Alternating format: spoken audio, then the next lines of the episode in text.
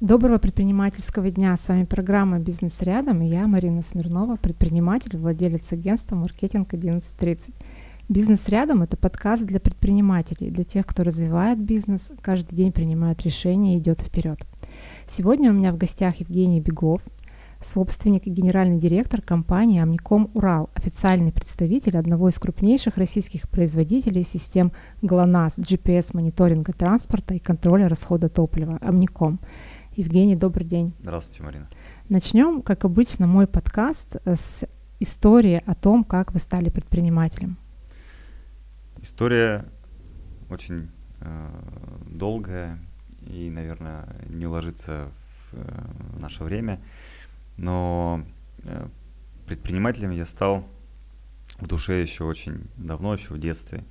Я из маленького города – атомного, в котором у 90% вообще выпускников э, лишь одна дорога на градообразующее предприятие. Э, я тоже туда попал. А какой дороге. город? Город Озерск, Челябинской области, да, это химкомбинат «Маяк». Э, в общем, очень старая структура, э, ну, очень прогрессивная на самом деле, э, постоянно меняется, то есть Росатом одна из лидирующих отраслей на самом деле у нас э, в России. Ну, я туда попал, соответственно, и начал там свой жизненный путь. Но там было мне скучно от того, что невозможно в системе что-то поменять. Ну, пока еще я не умел. А, поэтому я решил переехать в более многогранную систему. Это город Екатеринбург, уральская столица. И начал тут работать в найме. И вот тут мне уже стало доступно строить систему. Я уже строил сеть продаж по э, макрорегиону от Волги до Енисея. Э, затем понял, что хочу и могу сам строить системы и начал создавать э, свой путь. И в кризисный 2008 год это была первая тернистая, извилистая дорожка на моем пути, когда я ушел из найма. А, как и говорят, кризис это не только кризис, но и возможности. И вот здесь а, открылась дорога, я стал создавать свое предприятие. И были разные э, направления. Это было и обслуживание и продажа электростанций, и магазины спецодежды, и даже оптовые поставки э, продукции на Таганский ряд. Интересный путь. Да, интересный путь. Соответственно, были разные партнеры. И как раз э, вот эти различные предприятия у меня в общем, сформировалось более четкое видение, как э, развиваться дальше. И деструктивные отношения, они были, естественно. Э, то есть случались факапы, и вот деструктивные э, какие-то партнерские отношения разорвались. И я остался в двух конструктивных. Это моя жена, семья. Это основное, конечно, база. И партнер по бизнесу, вот как раз по автоматизации и цифровизации э, автотранспортных предприятий. Ну и до сих пор э, вот, время доказало состоятельность принятых решений э, в те годы. И сейчас у меня нет психологического перенапряжения и прекрасная, хорошая семья. Ну, вот кру- круто. У меня такой вопрос. Вот э, в тот момент, когда вы приняли решение уйти, ну, уйти из найма, было ли это тяжелое решение или легко далось? Однозначно это было тяжелое решение, э, но преодолевать тяжелые решения э, мне нравилось. То есть я, во-первых, уехал из э, родного города, там работал на шоколадной фабрике, ее так называют, именно по шоколадным условиям, потому что там все у людей хорошо. Но движухи, так скажем, да, а, мне не хватало. То есть это было сложное решение раз. А страхов не было? А, ну, что? конечно, были. Угу. Без страхов человек не живой. А, конечно, были страхи. Ну, вот как-то их необходимо преодолевать, чтобы делать что-то иное. Хорошо. Тоже вопрос, который я люблю задавать всем. В чем, по-вашему, плюсы и минусы найма и своего дела? Есть и плюсы, и минусы, как и в найме, так и в своем деле. Конечно, плюс в найме. Если нет много амбиций, то в найме прям прекрасно. Можно тоже вырасти и построить карьеру, и стать прекрасным э, э, специалистом в своем деле. И что самое прекрасное, там может не болеть голова после 18.00 и по выходным и праздничным дням. Перешагнул порог, и в принципе ты свободен от обязательств и можешь э, увлекаться и хобби своим, каким-то занятием, и семьей, в общем, отдыхать от э, задач найма. Это плюс. Но это если как раз нет э, больших амбиций. Против э, я найма, или точнее даже минус. Если же есть вот жизненная энергия, потенциал и ценность э, в свободе, то в найме их реализовать несколько сложнее, хотя тоже возможно. Основное это вообще в жизни у человека, это брать на себя ответственность. И вот брать на себя ответственность могут не все. Ну, не всем это и нужно, конечно. А вот э, умение брать на себя ответственность – это и есть то, на что происходит обмен энергиями через деньги. И вот э, можно сказать, что деньги – это мера ответственности, которую человек готов на себя взять. И найм может не дать ту глубину этой ответственности. А не бывает такого ощущения, что этот груз ответственности давит? Я думаю, что бывает, э, когда... То есть ответственность, она берется исходя из внутренней энергии. И когда периоды э, упадка этой внутренней энергии, э, то если при этом не падает ответственность, то, соответственно, наверное, чувствуешь недостаточность, ну или переизбыток ответственности. То есть, да, конечно, груз ответственности это серьезная ложь. Ну, я попозже спрошу, как восполняется энергия mm-hmm. и так далее. Давайте э, с, поговорим о том, что сейчас ваша компания себя представляет, э, какие обороты, какие успехи, то есть чтобы наши слушатели немножко узнали побольше. Мы занимаемся цифровизацией автотранспорта, спецсредств, э, спецтехники, э, даже тепловозов и АЗС. Мы работаем по сейчас всей территории Российской Федерации. Но основная зона э, нашей работы, это, конечно же, Екатеринбург, Свердловская область и радиус ну, километров 600-1000 а, от Екатеринбурга. У нас есть представительство на Кузбассе, тоже компания, и мы там тоже работаем. Э, там предприятия горной шахтной разработки, мы их обслуживаем. И у нас есть подразделение э, в Республике Крым. Работаем по Крыму, обслуживаем там крупные предприятия, тоже образующие системные. У нас в штате около 40 человек, оборот компании э, около 130 миллионов. Э, это немного, в моем понимании, и есть э, сейчас желание, амбиции и цели поставлены, увеличить его в несколько раз э, в течение там, нескольких лет. Это мне поможет сделать моя команда. Очень счастлив, что сейчас она именно такая, то есть достижение нашего, нашей ком- компании – это наши, наши люди. То есть я сейчас как никогда горжусь э, текущей командой и уверен, что мы можем сделать больше. А какие качества в сотрудниках вы ну, в первую очередь цените? Вы знаете, это ответственность, опять же, та же самая. А, если человек готов брать на себя задачи и ответственно их выполнять, то это, наверное, наивысшее качество. Естественно, преданность. Преданность делу, преданность э, компании, преданность, в принципе, отношениям. То есть я сейчас считаю, что а, моя команда это мои партнеры. То есть каждый из э, моих людей — это отчасти мой партнер.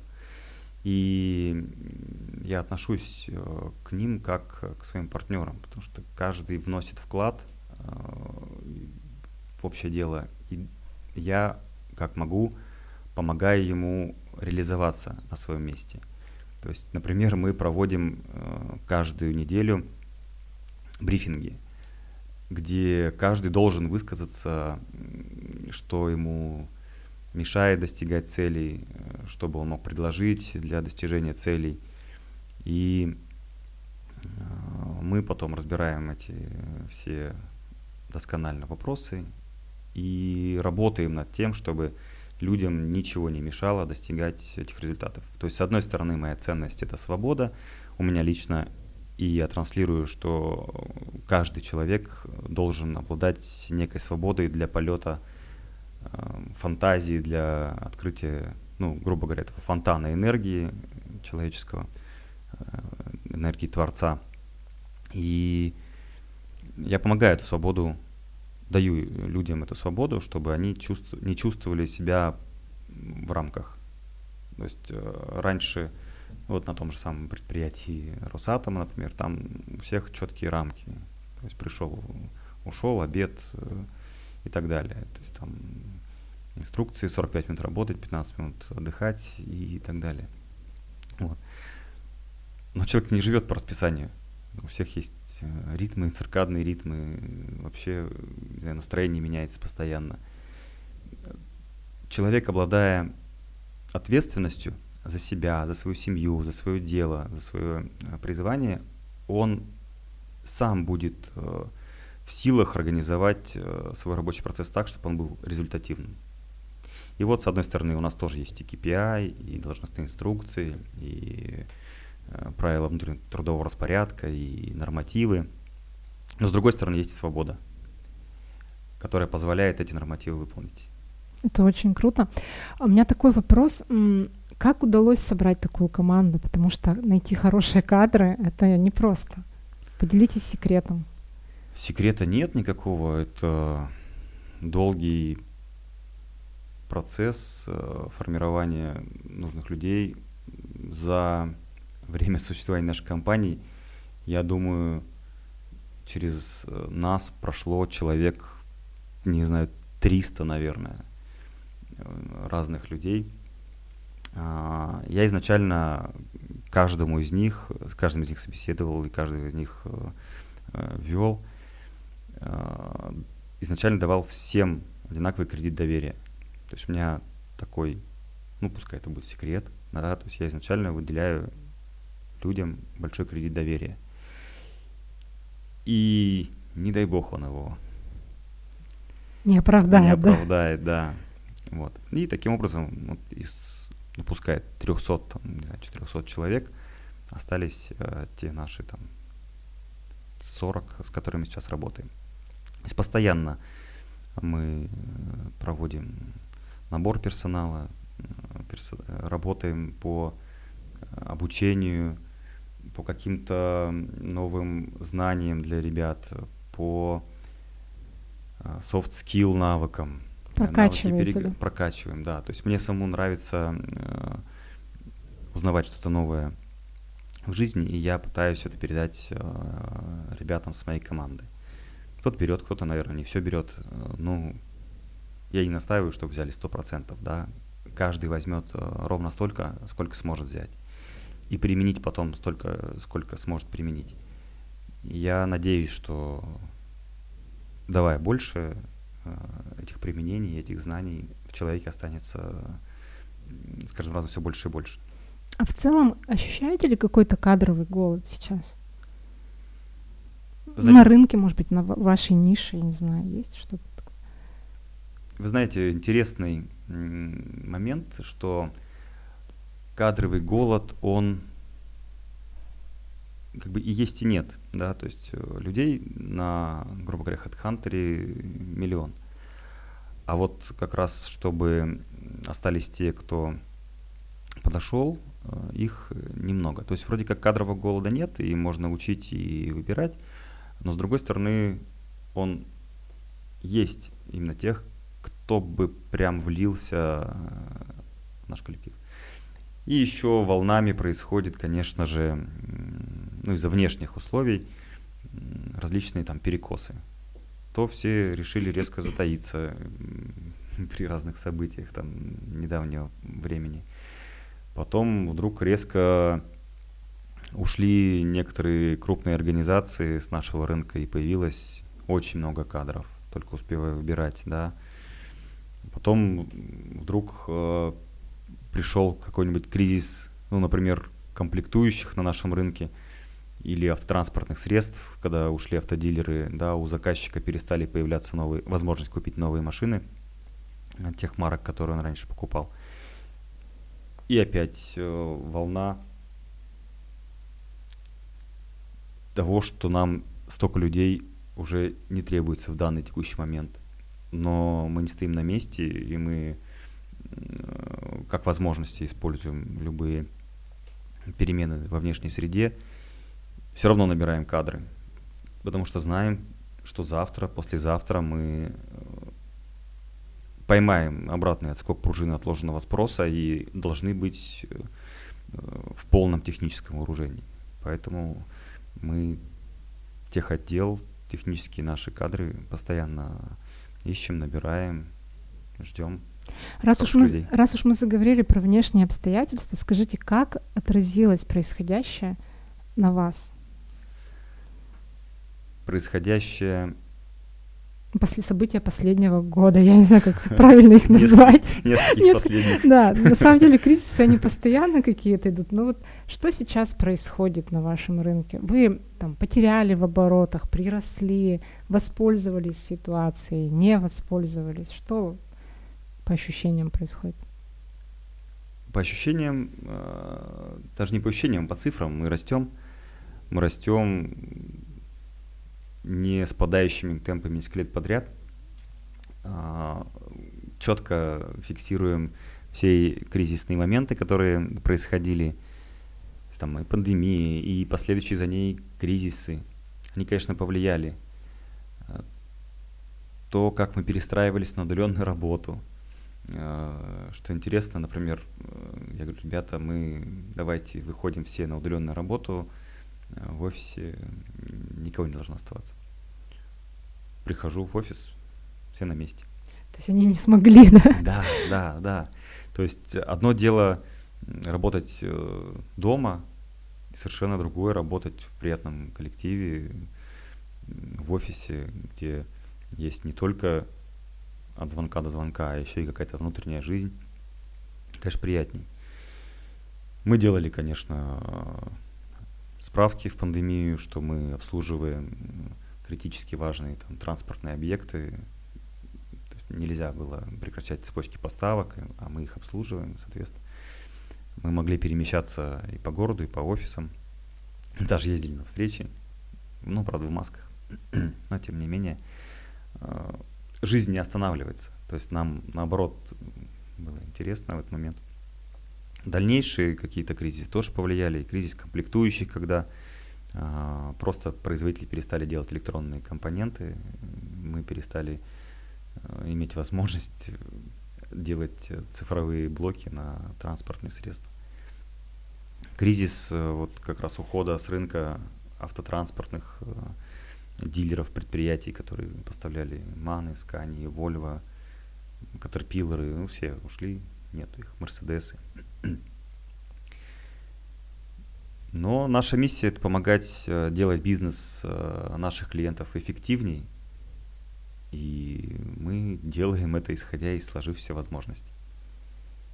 Скажите, а у вас как-то горизонт планирования поменялся за последний год? То есть сколько, насколько вы планируете?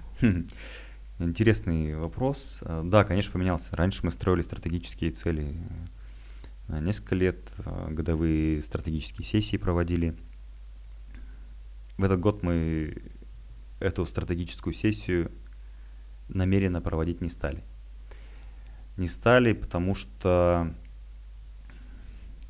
перешли в формат э, небольших стратегических планерок, так скажем, но более частых. То есть постоянно что-то меняется, мы придумываем новые устройства, например, для мониторинга уже не транспортных средств, а для строительной отрасли. Мониторинг башенных кранов позволяет очень хорошо экономить э, средства застройщика на использование башенных кранов, а это приличная э, затрата для этих предприятий. Мы помогаем и им в том числе. То есть сейчас э, очень успешный проект мы провели с застройщиком Брусника. Это один из крупнейших застройщиков России, строит качественные дома. Прям все время восхищаюсь их обилием планировок и решениями, которые они применяют. Вот, поэтому мы помогаем разным бизнесам, и очень нравится помогать бизнесам, которым, которые понимают ценность э, в специалистах, которые понимают ценность в подрядчиках, которые могут им дать э, качественное решение. Но это как раз про вашу целевую аудиторию, да, с кем вы работаете. Насколько сложно с ними сотрудничать? Интересно, интересный вопрос. Э, несложно сотрудничать, конечно же.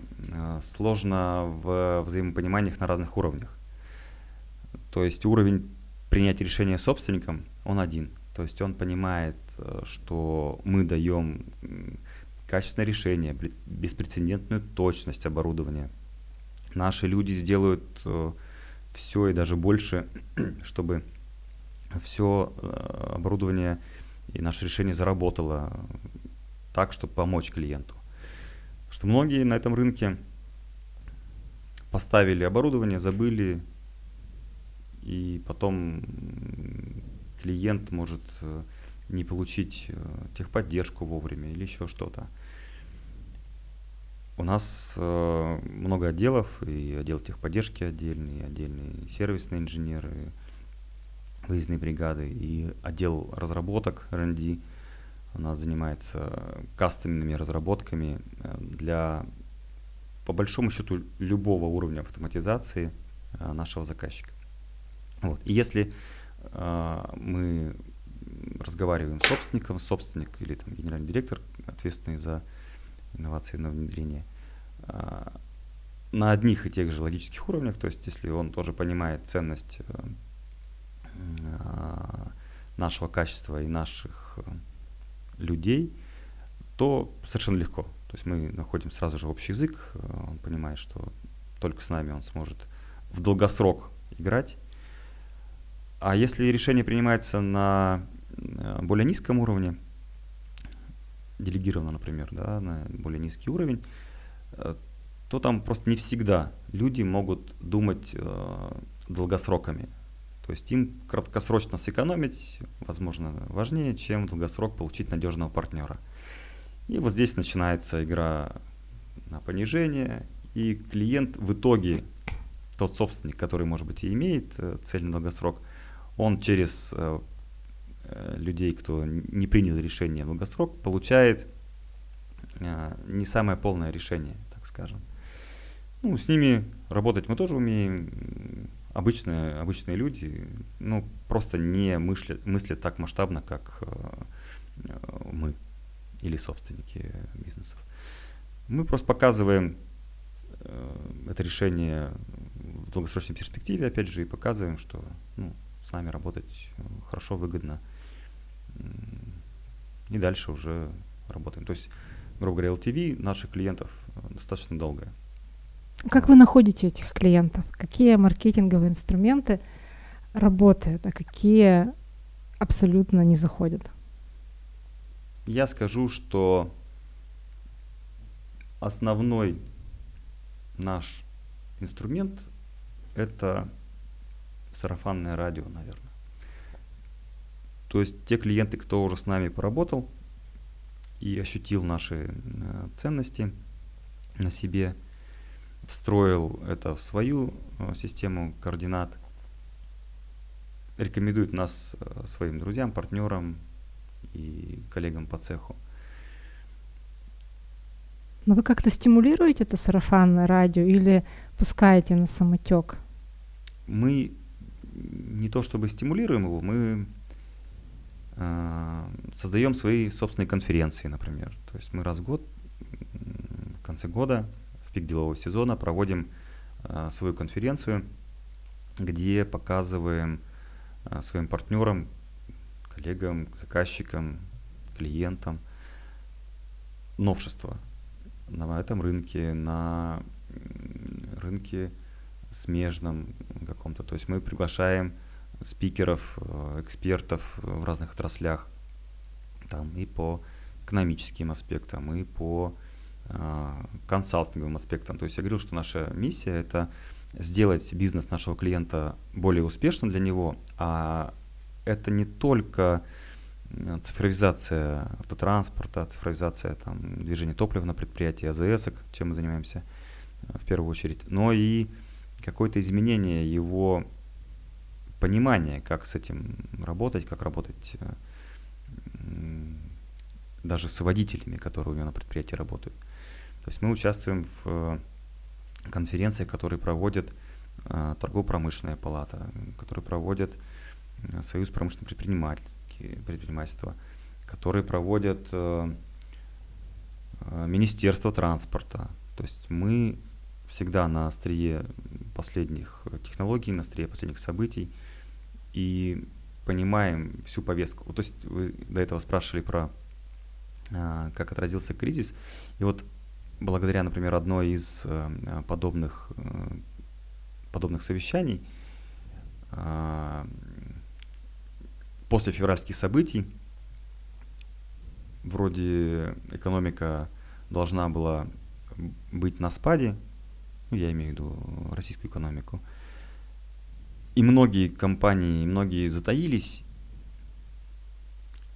На одном из совещаний мы обсуждали, доклад был э, Министерства транспорта, и обсуждали, например, э, что ЕКАТ ведется раньше срока на год, да, что не останавливаются инфраструктурные проекты, что на ремонт дорог выделилось еще больше денег, что в город закупят новые транспортные средства, автобусы, там, трамваи, что область тоже развивается, что э, выделяется на переоснащение там, остановочных пунктов, вокзалов. То есть это все дает понимание того, что мы сейчас живем в такое время, когда вроде есть кризис, но на самом деле этот кризис, он э, на руку, ну не на руку, а, наверное, его использует очень хорошо наша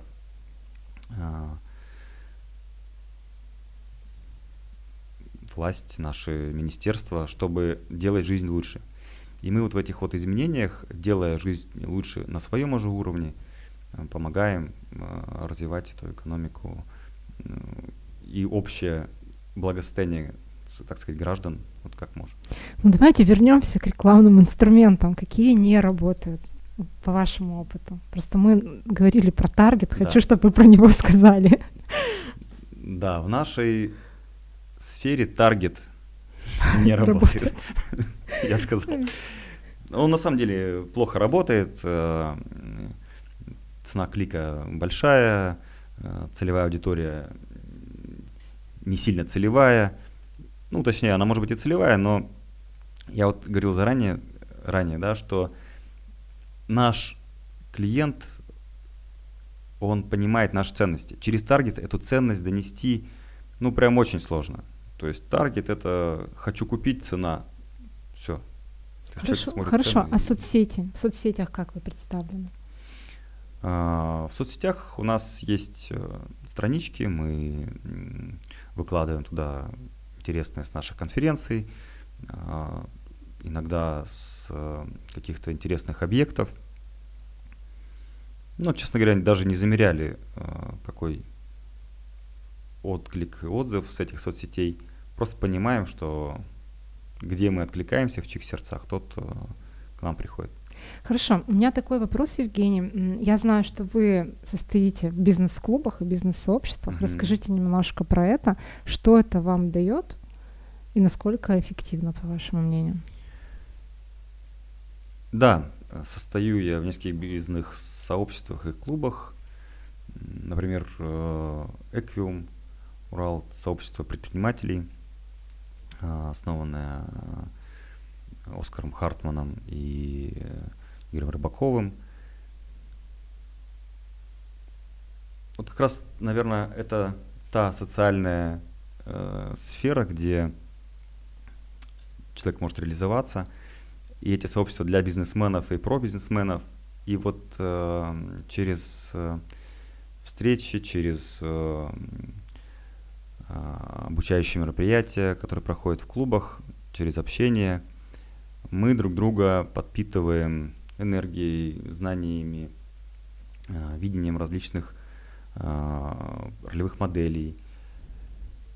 Мы делаем жизнь лучше через наши э, проявления, через наши компании. То есть мы в этих сообществах, каждый владелец бизнеса, каждый обеспечивает благосостояние своих сотрудников, их семей.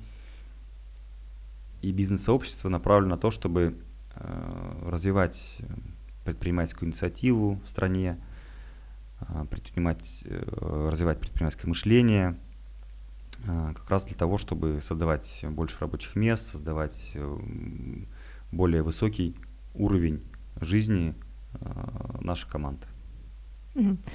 Еще один вопрос, который я тоже задаю всем гостям, это про ошибки. Вы уже упомянули про партнерство. Mm-hmm. Можно как-то углубиться в эту тему немножко и привести пример своего факапа, который вас чему-то научил?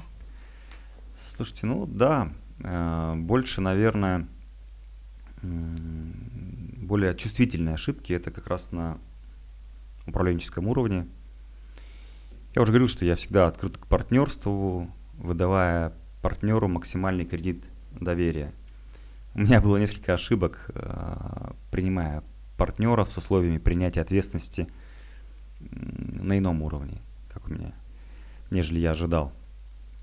И некоторые обещания на берегу э, бывают расходятся с действиями человека, и это на уровне управления. И вот основа факапа это в, как раз в моих завышенных ожиданиях, в первую очередь. Я вкладываю силы, время, энергию, знания, деньги, а партнер при этом не смог выполнить э, свою часть э, вложений этими же сущностями, так скажем. Какой совет дадите предпринимателям, чтобы избежать этого факапа? Что делать? Я думаю, что идите в факапы намеренно, Э, и тогда будет э, опыт выходить из них э, хорошо. То есть не заходить в это я не советую. Лучше Все на попробовать. Опыте, да? Конечно, лучше попробовать. Хорошо. А, я знаю, что у вас есть два ребенка.